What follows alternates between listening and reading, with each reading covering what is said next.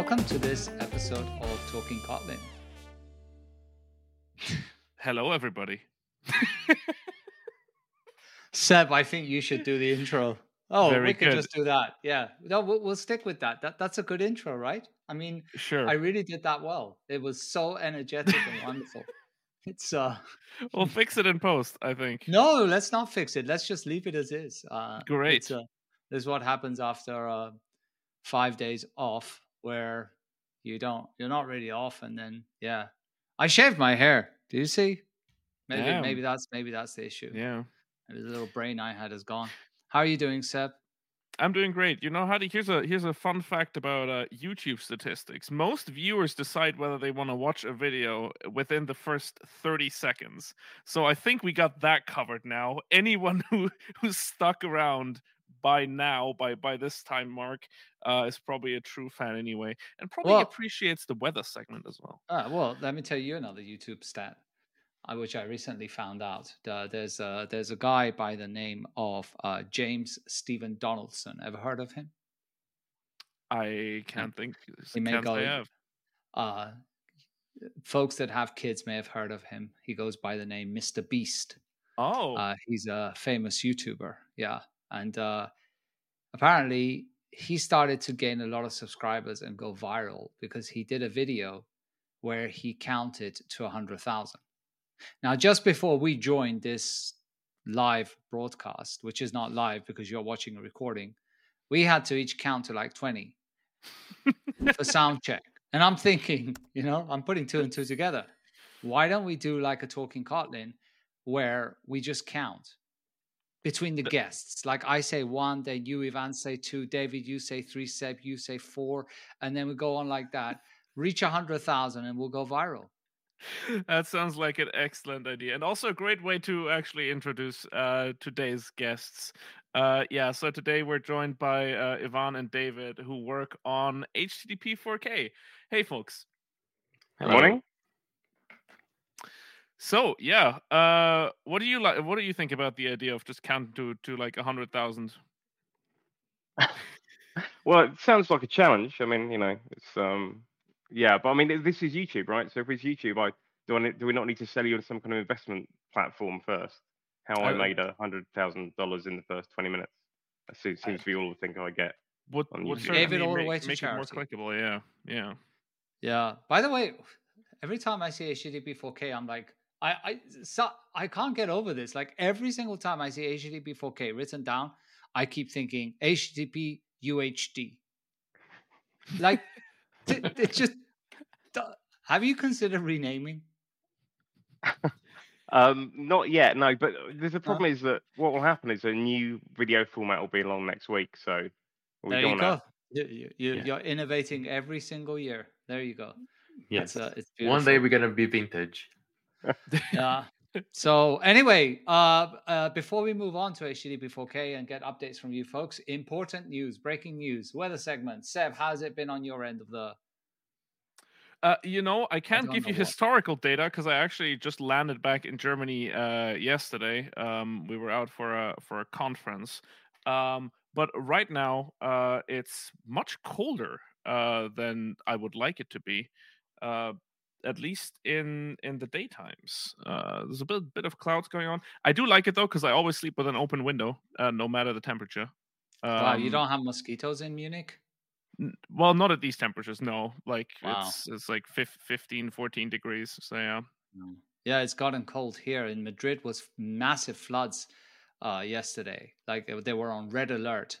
Everyone was so excited because they've im- uh, they've implanted this uh, you know this uh, alert system in Spain now, where they can send an alert to any mobile phone without knowing the Oh. number. So everyone was more excited about having received this alert, and the government like, look, the alert system works. Than you know half of the buildings collapsing in Madrid uh, because Oh of the floods. So yeah, uh, it was a red alert um, there. So, but here it's getting a little bit cooler, which I'm happy about as well, which is which is great. And we had one day of rain, which will allow us to, in light of the new water restrictions coming up, I guess we can flush the toilet twice now. now that's luxury right there exactly. So anyway, talking about no, I'm not going to say talking about toilets. Let's talk about HTTP 4K because that's that even for that is like that's not a tangent. Um, anyway, yes, let's get back to HTTP 4K. So Ivan, David, obviously you folks have been on the show before. I think it was about two years ago. So, um, how have things been since then? Uh, Ivan? Well, uh, we still have been keeping the pace of more than a re- I'm averaging a release a week. So there's plenty of work being going on in the last two years. Um, we recently reached the 1 million downloads a month uh, mark. Wow. From Congratulations. Maven. So, Congratulations. uh, so I think the uptake is is in, steadily increasing, which is really good. Uh, and we'll be a- adding all sorts of different modules. Um, Dave can give some examples here for us. Uh, yeah, so actually there were two two new ones went over the weekend actually. So it's now we're up to 131 uh, across the two various projects. Um, so yeah, I mean pretty much in the last couple of years it's kind of been more to do with um, we've done more of the Lambda stuff or more of the serverless stuff. So now there are six platforms. I think we've now got 20 backend servers now we can choose from, including the Loom ones and like Jetty and the new Sun HTTP uh, one we've got with Loom. And then I think we've been we've done some HTTP Connect, which is our um, kind of connectivity library for adapters.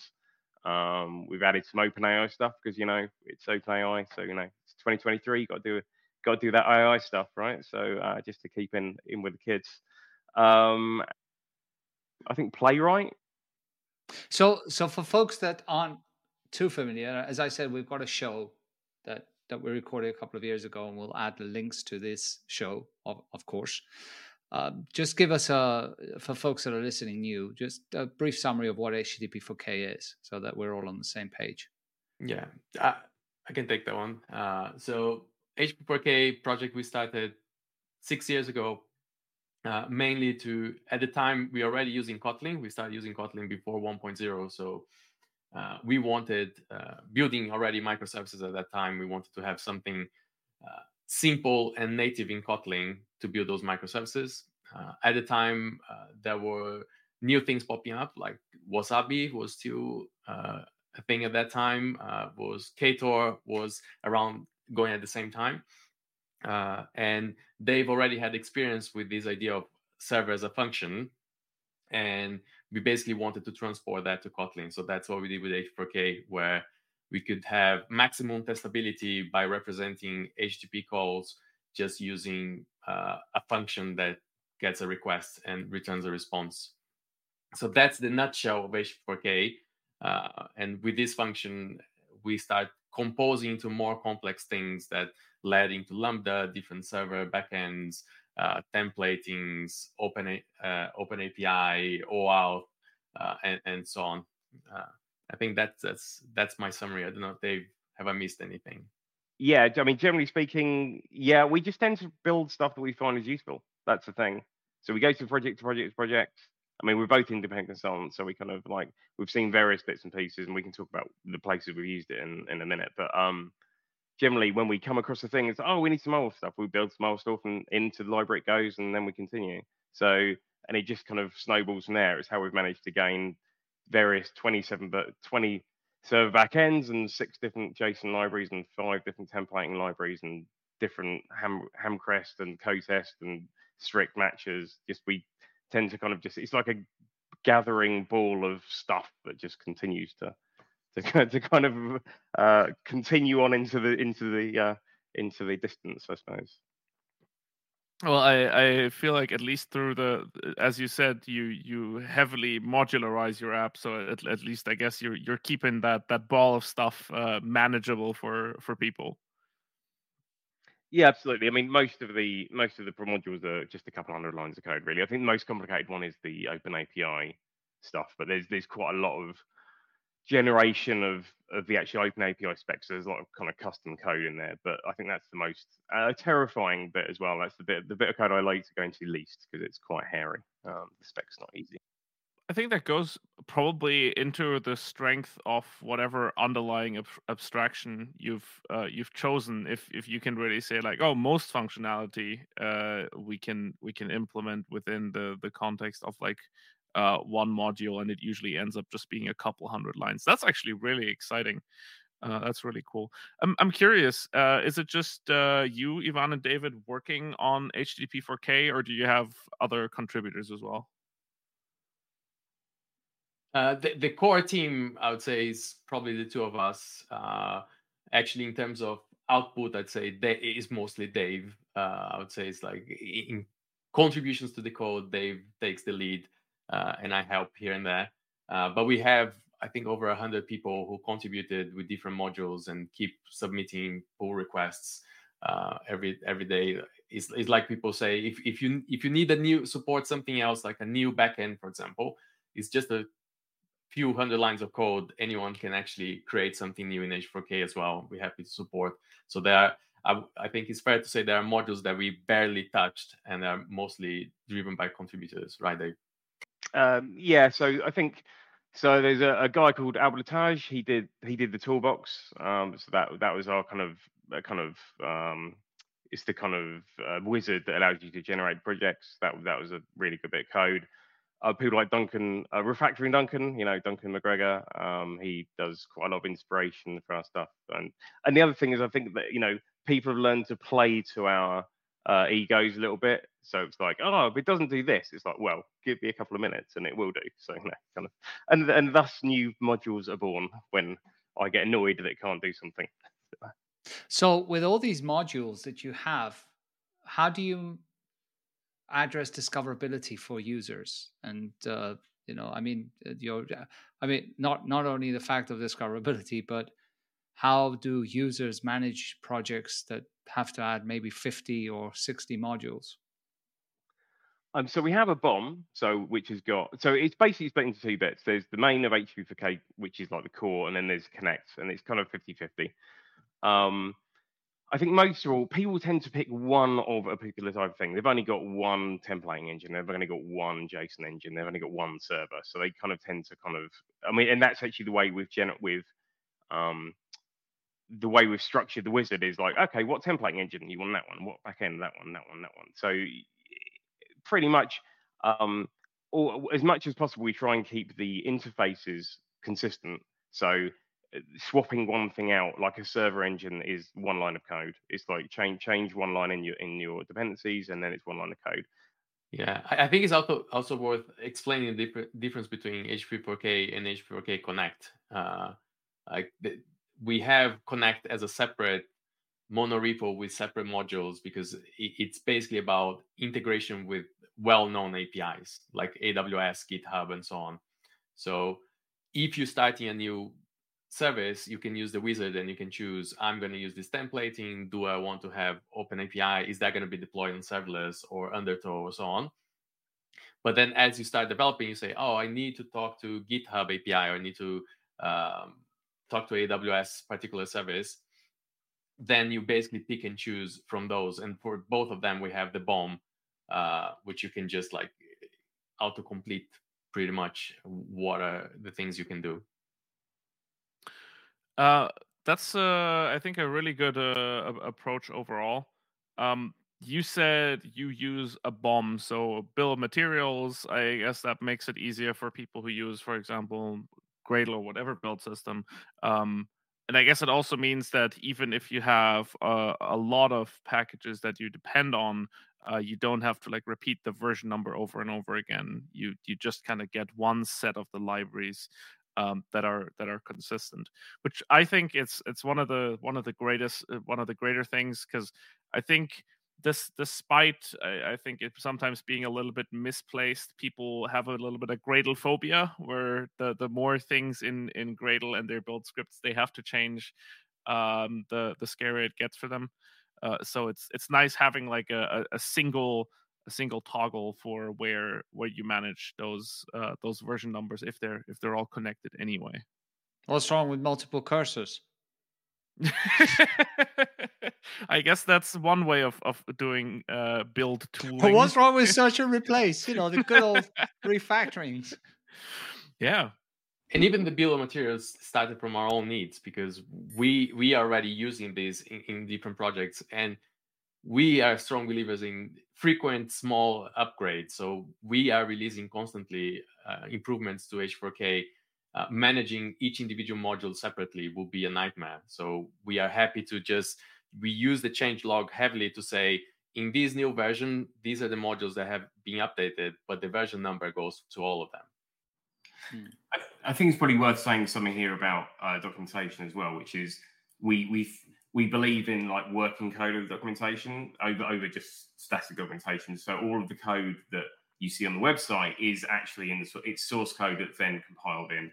So if we refactor or rename, it automatically you know kind of takes effect immediately in in the documentation as well. I think that's really important because the out date documentation is just you know rage inducing really. So it's you know having things that are not kind of compiled in is like it was a real no no. So I think that's yeah, we do that with a lot of our projects as well. But at first, when you said uh, we believe in uh, in code over documentation, I, I, was thinking, well, that's a lame excuse not to write docs.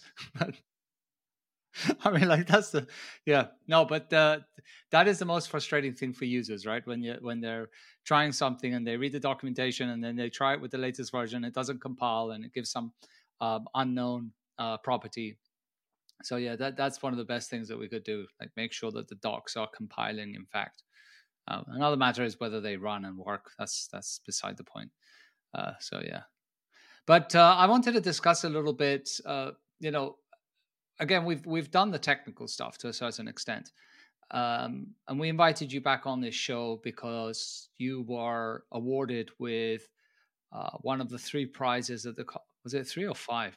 I should know. I I announced them. Um, one of the prizes that the Kotlin Foundation gave out to contributors to Kotlin multi-platform libraries or frameworks, um, and you were one of the winners. Uh, so, how did you feel about uh, that?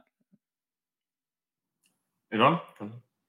Well, clear. Well, of course, we really appreciate the recognition. I think it's great to see that um, we are recognized as like uh, uh, valuable uh, projects uh, in the community. Um, it also gives like a, a, boost of yes, now there's more things that we can look at that people will be expecting, which I think is always good.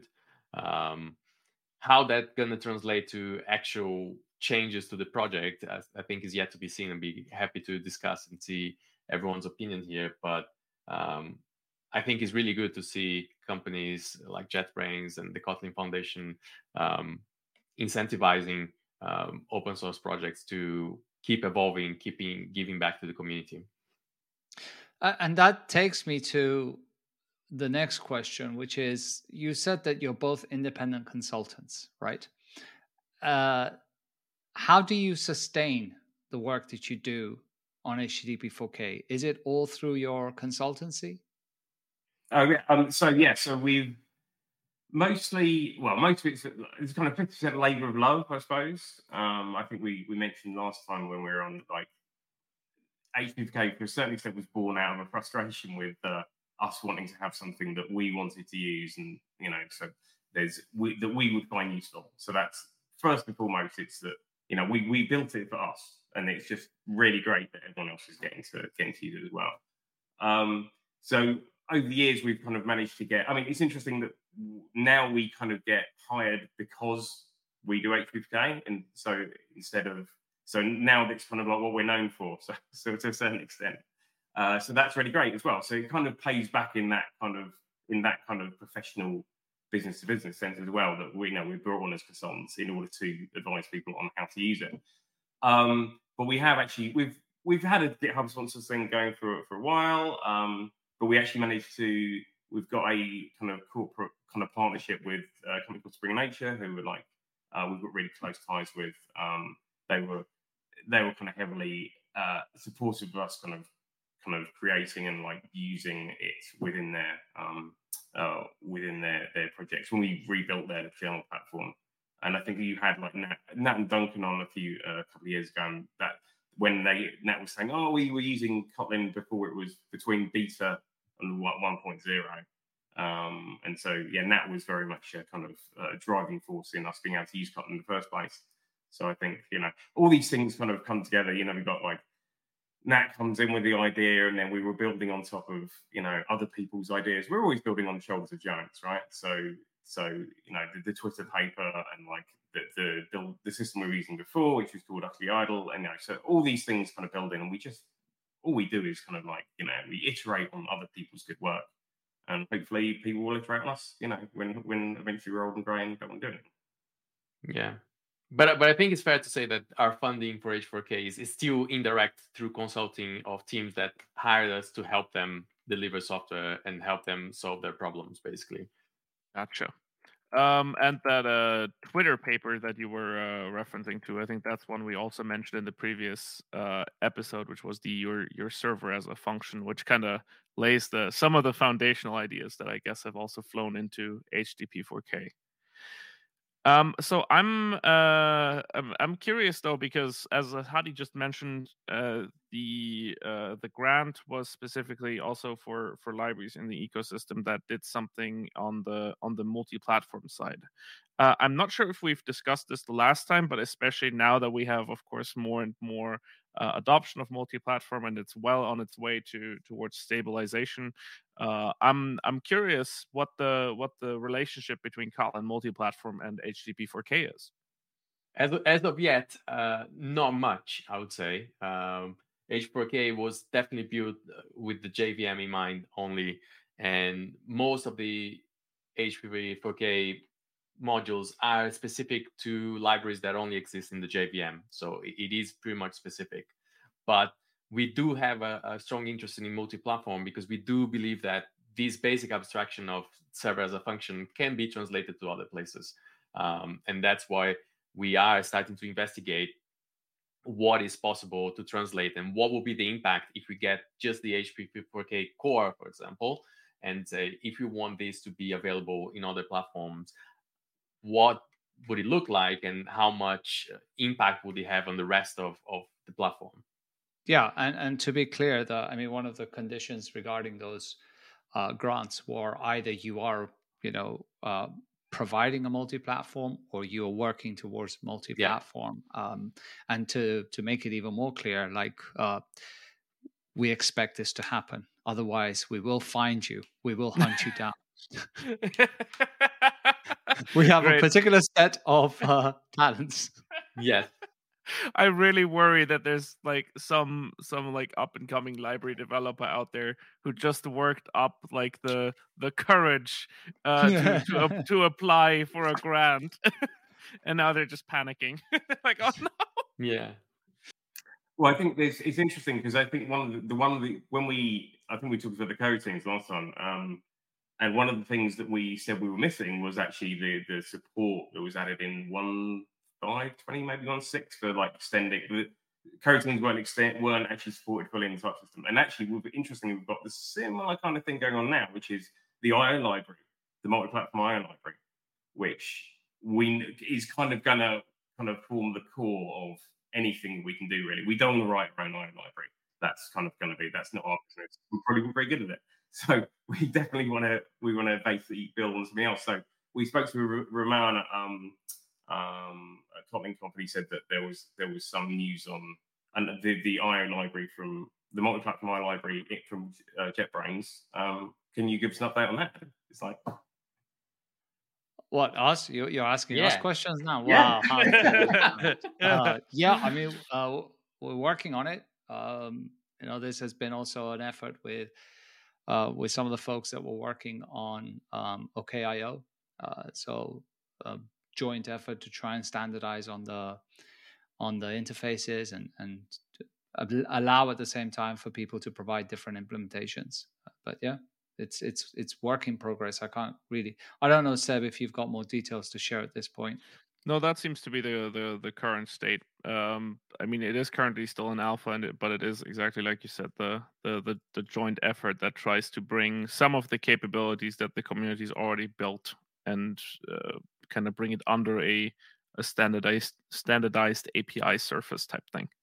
Yeah, I mean, you know, one of the challenges that we always have with with Kotlin is I, I don't want to badmouth other companies, but there are uh, there are open source ecosystems where a single company seems to push out everything, right? And we really don't want that to be Kotlin. We, we want to be able to kind of foster a community where anybody can write anything and anybody can use anything. And you have to somehow also balance that with people are kind of saying, well, I expect this to be in the box, right? I expect IO to be in the box. And like IO has been one of those ones that people just expect it to be in the box, right? Um, but even if we provide it, we don't want to kind of say, well, this is the only way for you to do IO. If a better library comes out that, that is better for your needs or whatever, please use that. It makes sense. And that's the challenge for us as well, because we, we, there are things that we also don't want to build. Like we don't want to build our own datetime library because we depend on that if we go multi-platform, right? So, so we expect them to exist uh, in some shape or form maintained by someone, whether it's JetBrains or not, I, I don't, I'm not particularly interested, but we need to have something that we consider stable enough that we could adopt because that that's one of the things as well that we wanted from the beginning to keep the core pretty much with no dependencies. Right now, you don't need anything to just start a server or use as a client um, in the JVM. So to go multi-platform, we want to still keep the dependency uh, surface very small, but it does mean that we need to have things that are very stable behind it. Gotcha. Uh, so I do have uh, one more question. I think we can talk a little bit more about about adoption and uh, and your growth because as you as you said you, you got some pretty impressive numbers and and obviously with that comes the uh, the whole challenge of actually fostering and growing a community. But before that, I want to just take a, a, brief little detour about something you you mentioned kind of on the on the side uh, at the beginning, um, because I do recall the last time we talked, we were talking about coroutines. Um, and you just very casually mentioned that now you have support for Loom. Um, and I'm just curious what the what the story uh, what the story is there.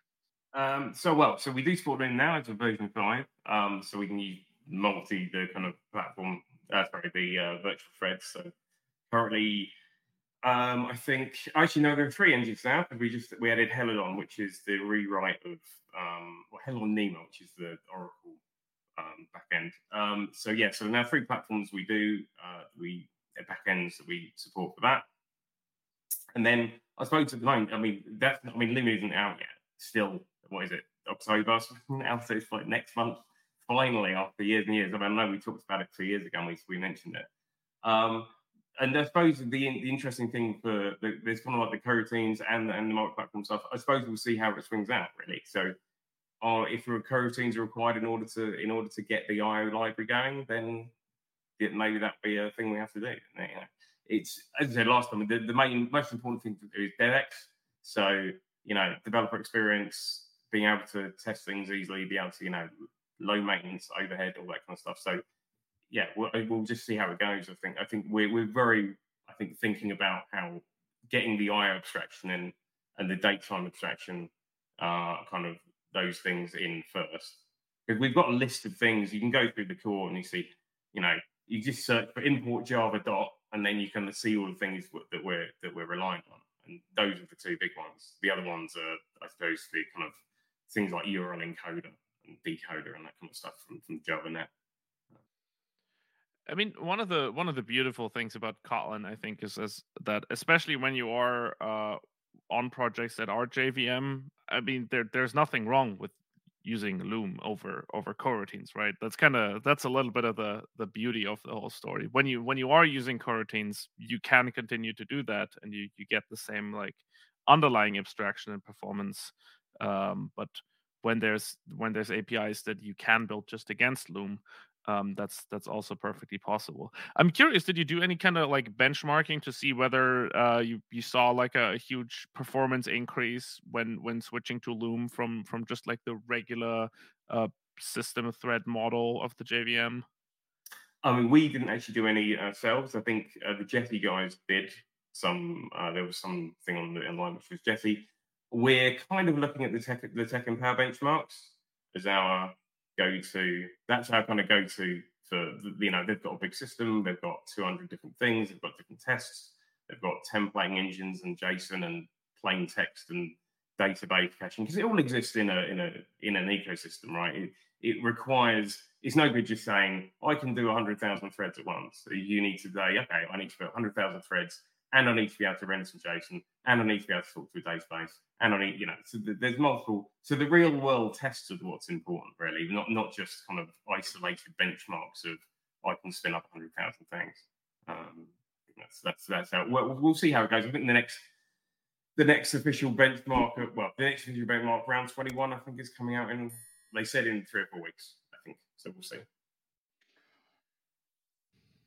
I'm just throwing in that uh, Kotlin Foundation grant multi-platform coroutine.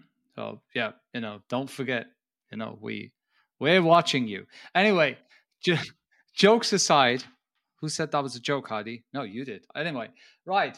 Um, I have a question. I want to come back to a topic which we were discussing earlier, which is uh, I've been spending way too much time in Google Sheets lately. Like my life has become all about numbers now, and I want to talk numbers. So you got 1 million people using uh, your stuff or downloads. Um, your adoption is growing. Kudos. You're two people, you're consultants.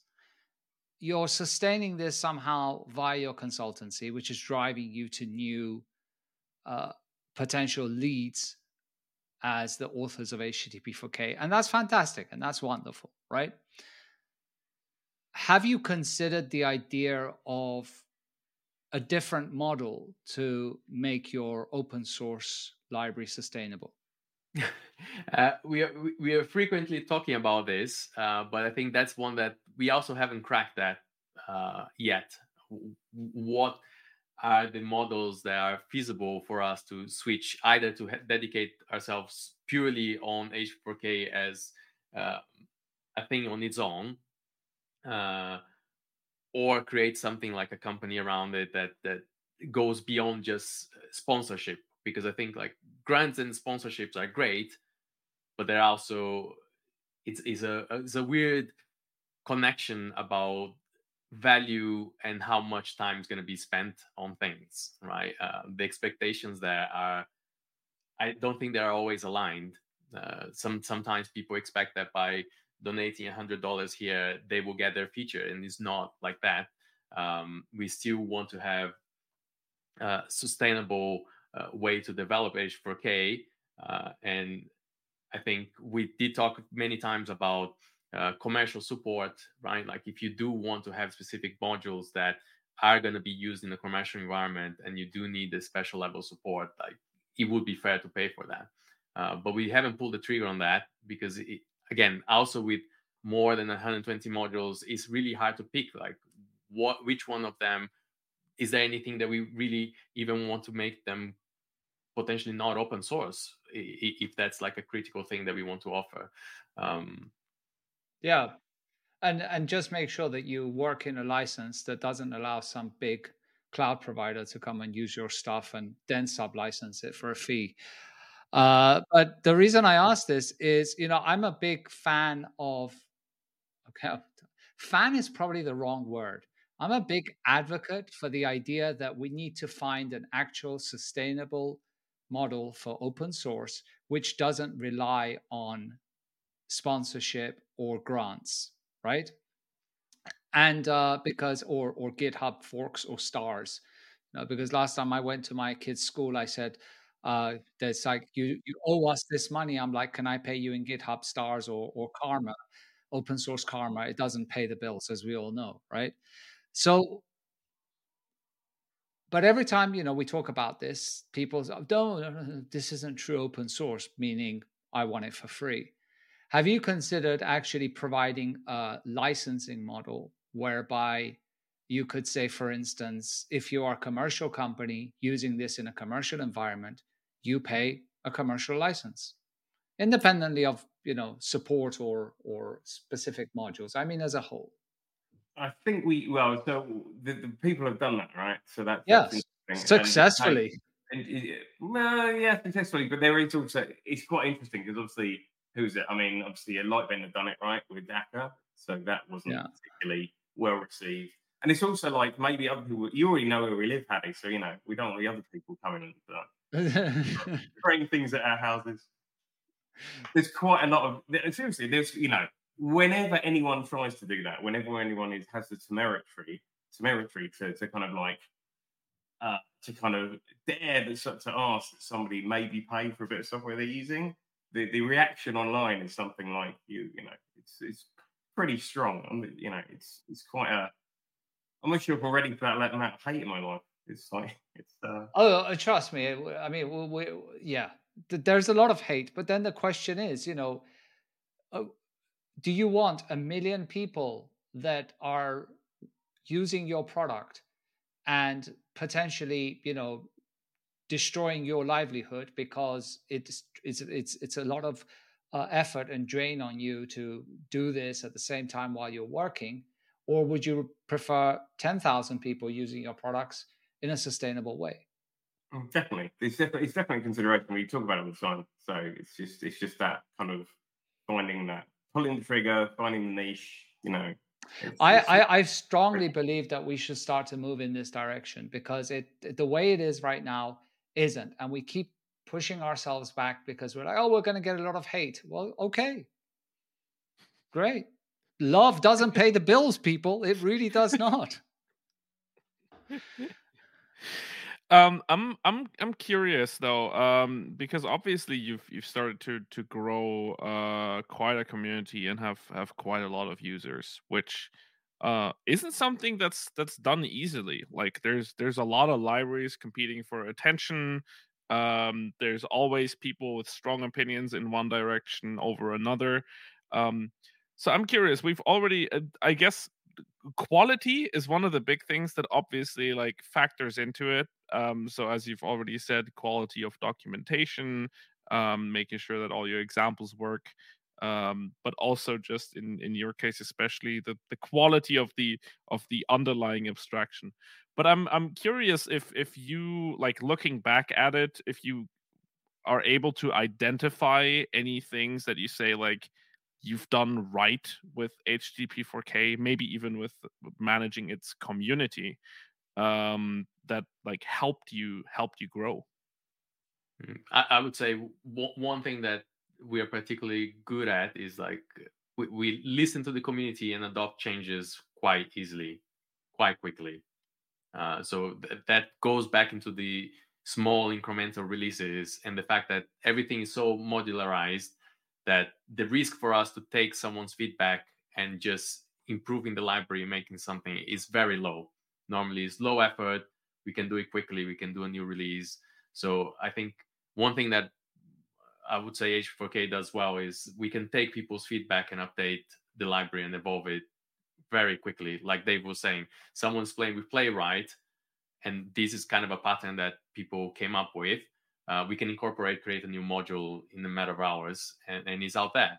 So I think we do have this um, connection with people who are using or interested in using uh, and listen to the feedback. Which again, it, it, goes back to we can only do that because we do have this freedom, right? Of, of, of it's open source and we do in our own time. There's no, we don't have a big agenda behind or, or anything that we want to push. Uh, apart from what people are expecting uh, now with grants and so on. I'm really glad you picked up on that one. Thank you. Uh, but I'm, I'm I'm curious because obviously uh, the like the more people you have, you you might also just have like forces pulling in in multiple like different directions. Like some people have an idea that they would like the library to behave or or support this thing, and, and other people want to have maybe the the opposite or, or have a similar approach. How do you how do you reconcile this or is this something that doesn't doesn't come up often uh, that often?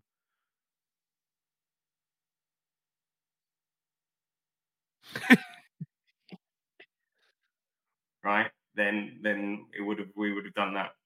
Um is it right at the time? No. Will it be right in the future? Maybe but you know we have to think about how it's going to affect people that are using it because there are like a million downloads. So, and even if we do a major release, we you know try and not break things as much as possible. Um, but I think the thing the thing of keeping everything so simple is it kind of allows that to you're not building complexity on top of complexity. So the actual abstractions, as long as you find the right abstractions for the particular things, and the underlying model is so trivially simple that it's actually it's it's quite amazing how much power you can get out of something so ridiculously simple, and it it constantly surprises us. Like, oh my god, this you can do this as well. Um, I mean, even if we, when we did like the server side events and um, um, server side events and, and WebSockets, it was still like, oh, we can do this with functions and we can actually test WebSockets in memory without actually spinning up a server, which is actually something I still haven't seen anywhere else, which is interesting. So just by instead of building complexity on complexity, which is so tempting, especially for lots of library authors, obviously to do something clever. It's like to the real for us, the really clever thing is keeping it simple and actually, you know, making it so everything is still ultimately really testable and really quick, and the developer experience is really good. Um, that's, that's for us. That's the most important thing. And at the end of the day, it is also once again, it's we built this thing for us eventually, right? That that's kind of because we deliver software to, to our clients, so that's and we can come in and build stuff quickly and, and well. So that's ultimately is that's how it started, and that's kind of how it kind of remains at the moment, at least. So it's interesting that you mention about complexity and building on complexity and how this is trying to keep things simple. And at the same time, you said that most of your work as a consultant is building microservices, right? Yeah. Wouldn't you classify microservices as something that has become overly complex for no apparent reason at times?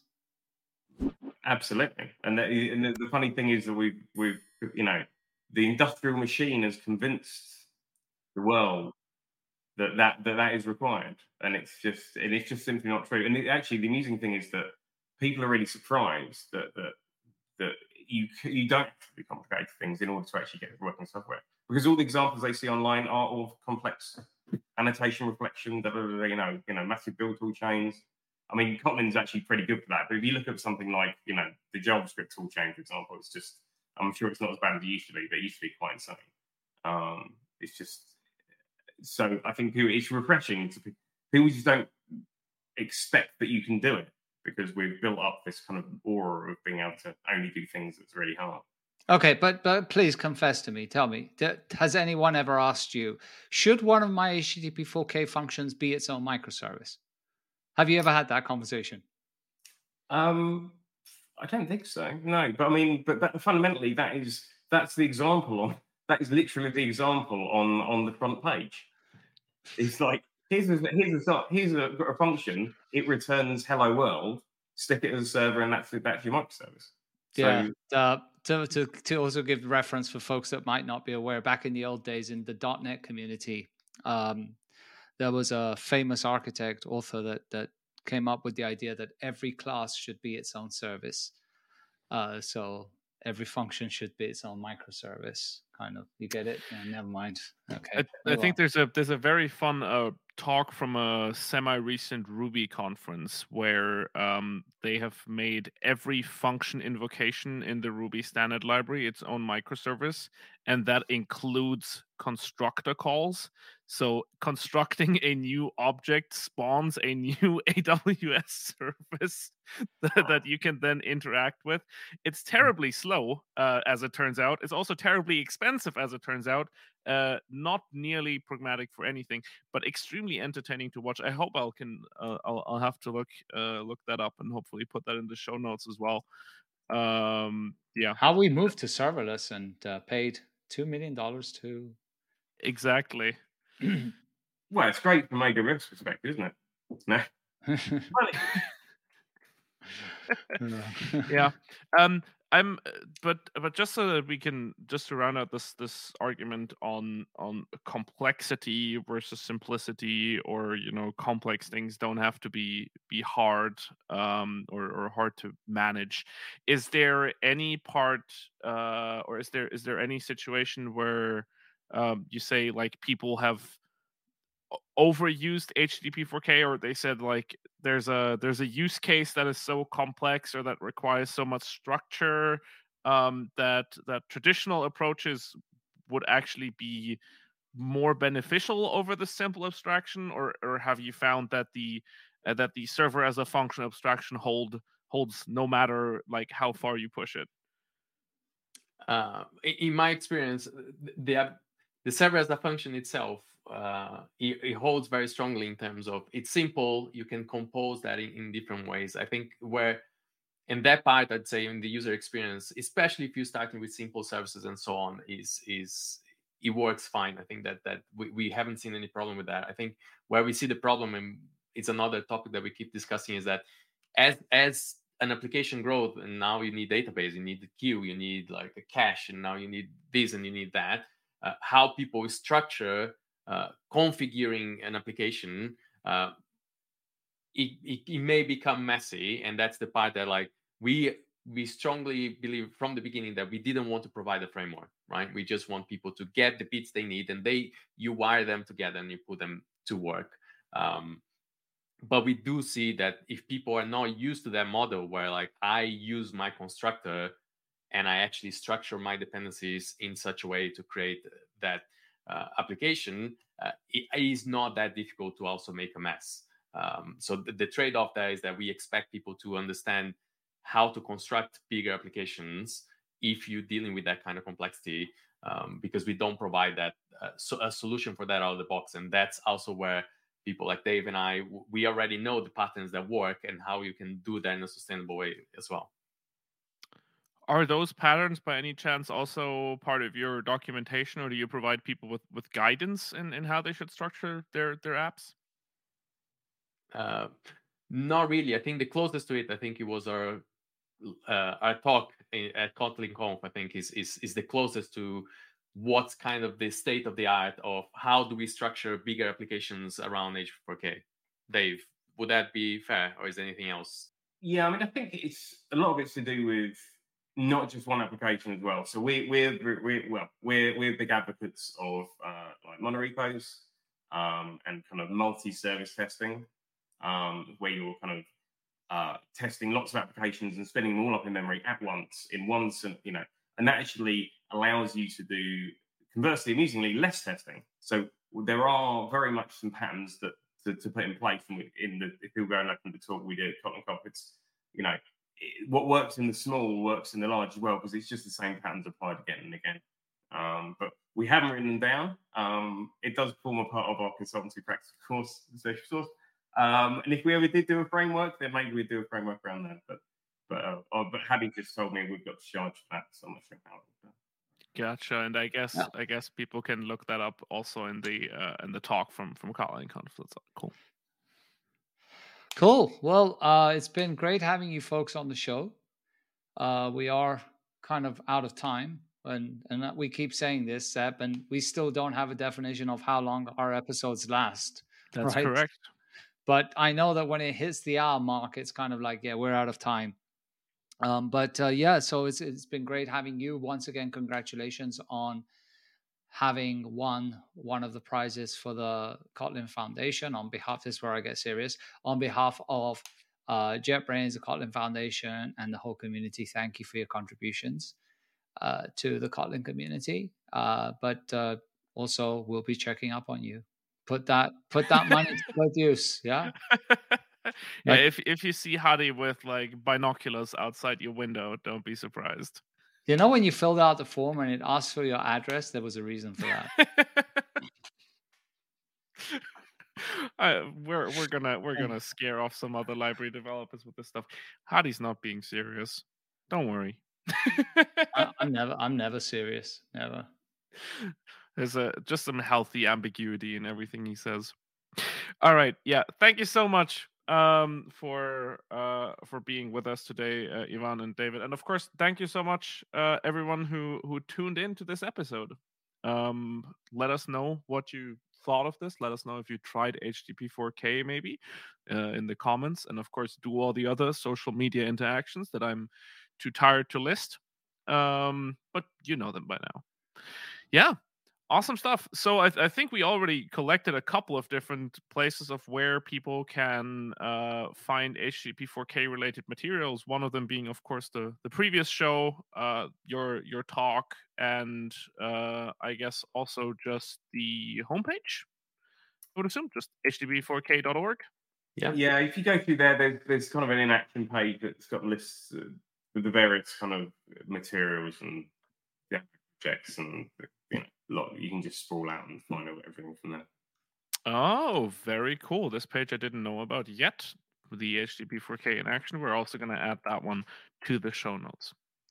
Awesome stuff. Yeah, cool. So, um, thanks so much again, Dave and Ivan. And uh, Thank you guys. And we hope to see all of you in a future. Thank episode. you. Yes, where Seb is actually accustomed to the European time zone, right, Seb? Oh, who knows if that's ever going to happen? Who knows? Probably. All right. Take care, everybody. Bye-bye. Thank you. Bye.